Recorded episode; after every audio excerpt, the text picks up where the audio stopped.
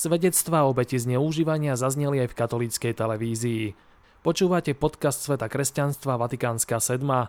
Týždenný súhrn diania v kresťanskom svete pre vás pripravil redaktor Sveta kresťanstva Pavol Rábara a podcastovo redaktor Pavol Hudák. Prajeme vám príjemné počúvanie. Hoci tohtoročná jeseň bola v cirkevnom dianí najmä o zasadnutí synody v Ríme, významné udalosti sa nevyhýbali ani domácemu prostrediu. Katolícka cirkev na Slovensku robila v poslednom období viaceré kroky k zlepšeniu boja proti sexuálnemu zneužívaniu detí v cirkvi. Ide predovšetkým o dve skutočnosti. Jednu mediálnu a druhú štruktúrálnu. Problematike zneužívania detí sa začala systematickejšie venovať naša katolícka televízia, ktorá v polovici októbra po vyšeročnej príprave spustila o tejto téme 10-dielnú sériu relácií. Koncept projektu pripravila expertka na problematiku sexuálneho zneužívania detí Slavka Karkošková, ktorá zároveň v celom procese tvorby relácie poskytovala konzultácie realizačnému týmu.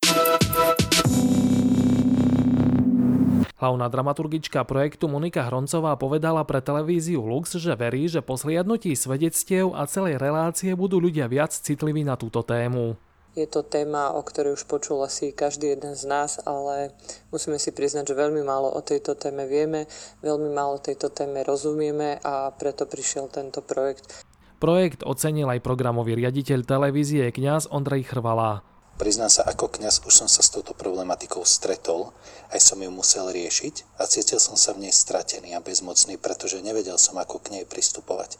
A práve vďaka e, odbornému zasadeniu relácie už oveľa lepšie viem, ako reagovať a kam tie obete nasmerovať. Druhý pozitívny krok v tejto citlivej oblasti sa týka zriadenia dostupných úradov alebo kancelárií na podávanie správ o zneužívaní v katolíckej cirkvi. Ide o nariadenie pápeža Františka, ktoré vyplýva z dokumentu VOS Estlix Lux Mundi, vy ste svetlo sveta. Ten po takmer štvoročnom skúšobnom období Vatikán v marci tohto roku potvrdil a aktualizoval. Túto pápežovú požiadavku zriadiť kontaktné miesta pre nahlásenie zneužívania tak naši biskupy pretavili do praxe, keď v jednotlivých rímskokatolíckých diecézach a grécko-katolíckých eparchiách zriadili spomínané úrady. Na web stránke k nahlasovaniu zneužívania pribudla mapa diecéz a eparchií, pričom pri každej diecéze je uvedená aspoň jedna kontaktná osoba, mailová adresa a zväčša aj mobilné číslo plus úradné hodiny. Vo viacerých diecézách je kontaktnou osobou žena, čo zvlášť pri téme zneužívania kňazov môže pre obete pôsobiť ústretovo. Obe aktivity, mediálne aj úradná, sú dobrou správou pre všetkých členov cirkvy, no najmä pre samotné obete zneužívania.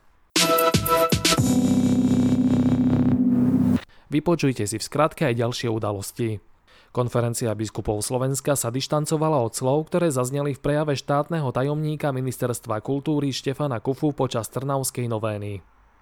Parlamentným kaplánom sa stal Jan Buc, do úradu ho uviedol arcibiskup Zvolenský. Kaplnke na Bratislavskom hrade bude slúžiť omšu raz do týždňa, vo štvrtok o pol šiestej večer, prípadne vo sviatky. Vláda Roberta Fica zrušila post splnomocnenca pre ochranu slobody vierozvyznania. Pokladá ho za nepodstatný.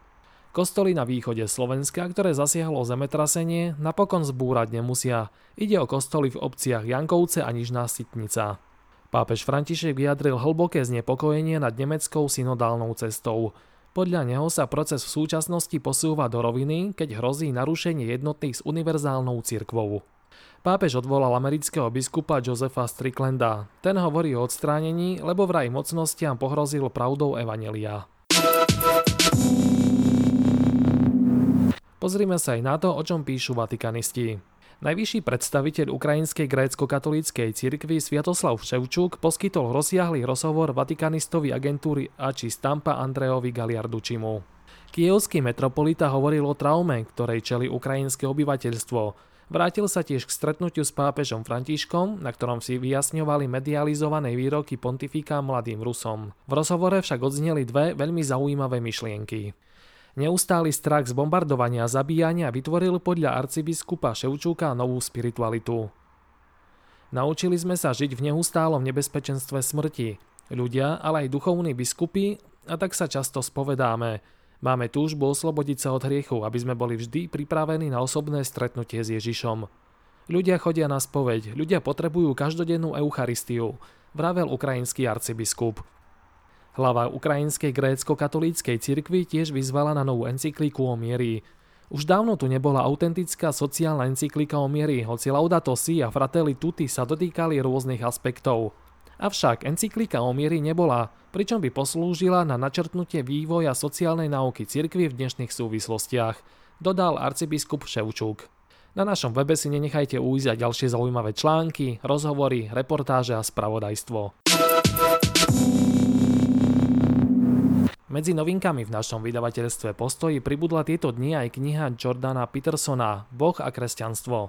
Tento titul dá dnešnú knižnú bodku. Ide o prvú systematickú analýzu Petersonovho YouTube seriálu o Biblii a jeho knižného bestsellera 12 pravidel pre život z kresťanskej perspektívy s epilógom, ktorý skúma jeho pokračovanie za hranicami poriadku. Posledné roky je Jordan Peterson jedným z najvplyvnejších mysliteľov našej kultúry.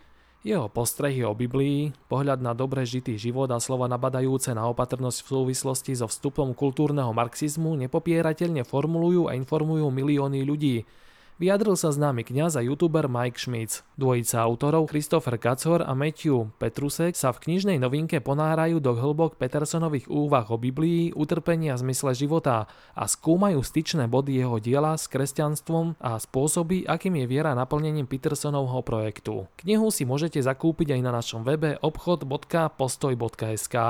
V mene celej redakcie Sveta kresťanstva vám prajem príjemný víkend. Do počutia.